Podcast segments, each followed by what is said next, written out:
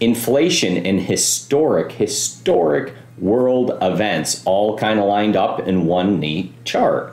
We're going to discuss where we're currently at with inflation. We're going to look back in the past and see where it's at. We're going to overlay some world events on this, and it'll trigger some things in your mind. You'll see how the economy did, how it recovered, how long it lasted, and learning from these historic events, maybe you have some more information to look forward, because we can't predict the future, but we can learn from the past.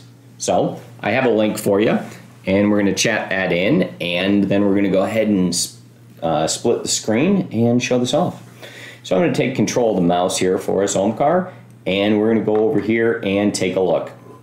So this goes back all the way to 1929. So I'm going to take a moment and get you a little bit comfortable with what you're looking at. Maybe we make the screen just a little bit larger if we can, Omkar, so it shows up a touch bigger for everybody. I'll let you go ahead and do that. Nice job. And now what we have is 1929 is when this chart goes all the way back to, okay?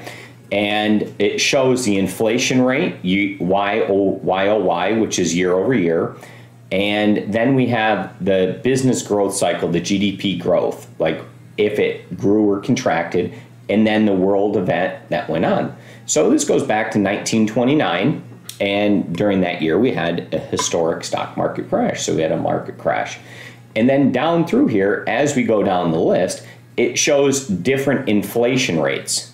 So we actually had deflation, okay, during these years. So it deflated by 6%, by 9%, by 10%. That's a lot of action here, and a contraction in the economy, okay?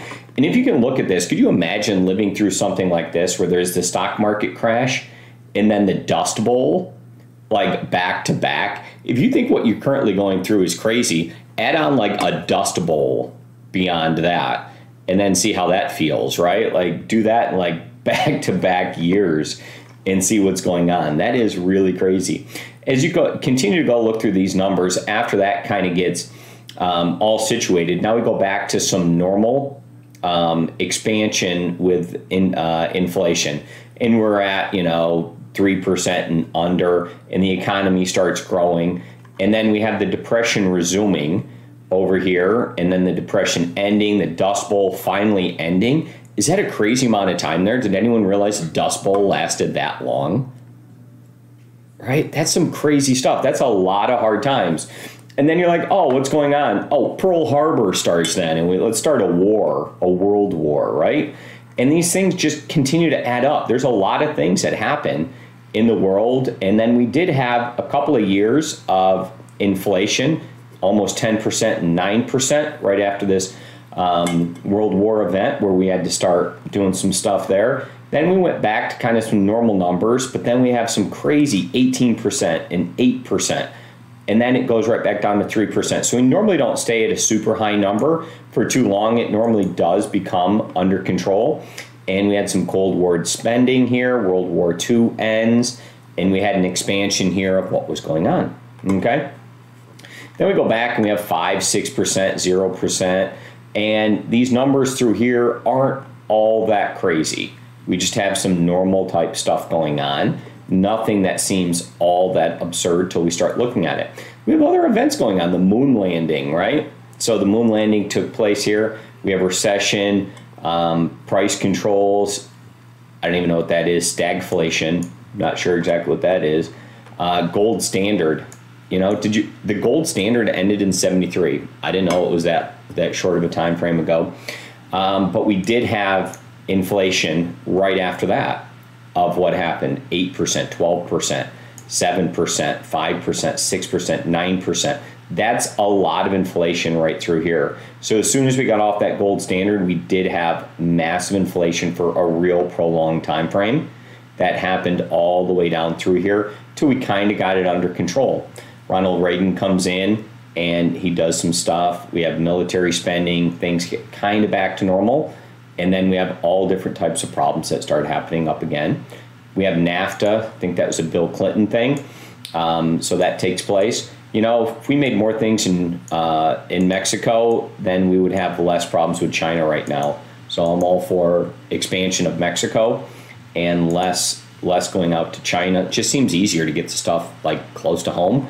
So come on, let's go Mexico. Let's get some more stuff going on there.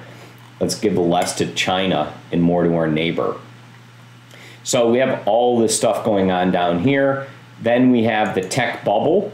And we all know that that happened in about 2000. We have Bush tax cuts in 9/11, the war on terror. And through all that, inflation is not too severe, okay?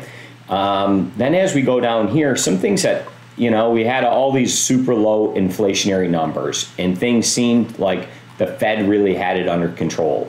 And I kind of felt like in the past that they could always handle what was going on with their monetary policies, and they had done a decent job of getting past everything. Then I get down here, and this really shocked me, right? And this is a very shocking thing to me. There's no notes for these years. Who in their mind thought that the day when Donald Trump went into office that for his presidency, you wouldn't see anything here? People thought he was like the most volatile man ever, right? And we would have surely like just the world would come to an end. There'd be like the craziest things ever. And there's not even a single note here. I'm not making a political statement or anything, but I'm just totally shocked by that in hindsight. I thought there'd be some major things over here. Then we get here and we have COVID and we have some projections in the future.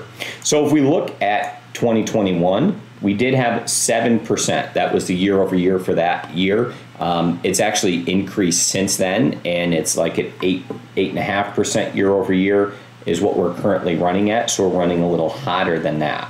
Okay, but a number that did surprise me is during the first year of the pandemic, we only had a 3.4 contraction, and that actually doesn't make sense to me. Like everything shut down. And I don't know how we only contracted by 3.4%. I would have said it was way more than that. Like everything came to an end, to a stop, to a halt, right? And how did it only go down that much? So I kind of questioned some of these numbers. Looking back, I don't think that that's an accurate number of the total economy because they shut down car manufacturing for periods of time. They idled plants. They did all types of things.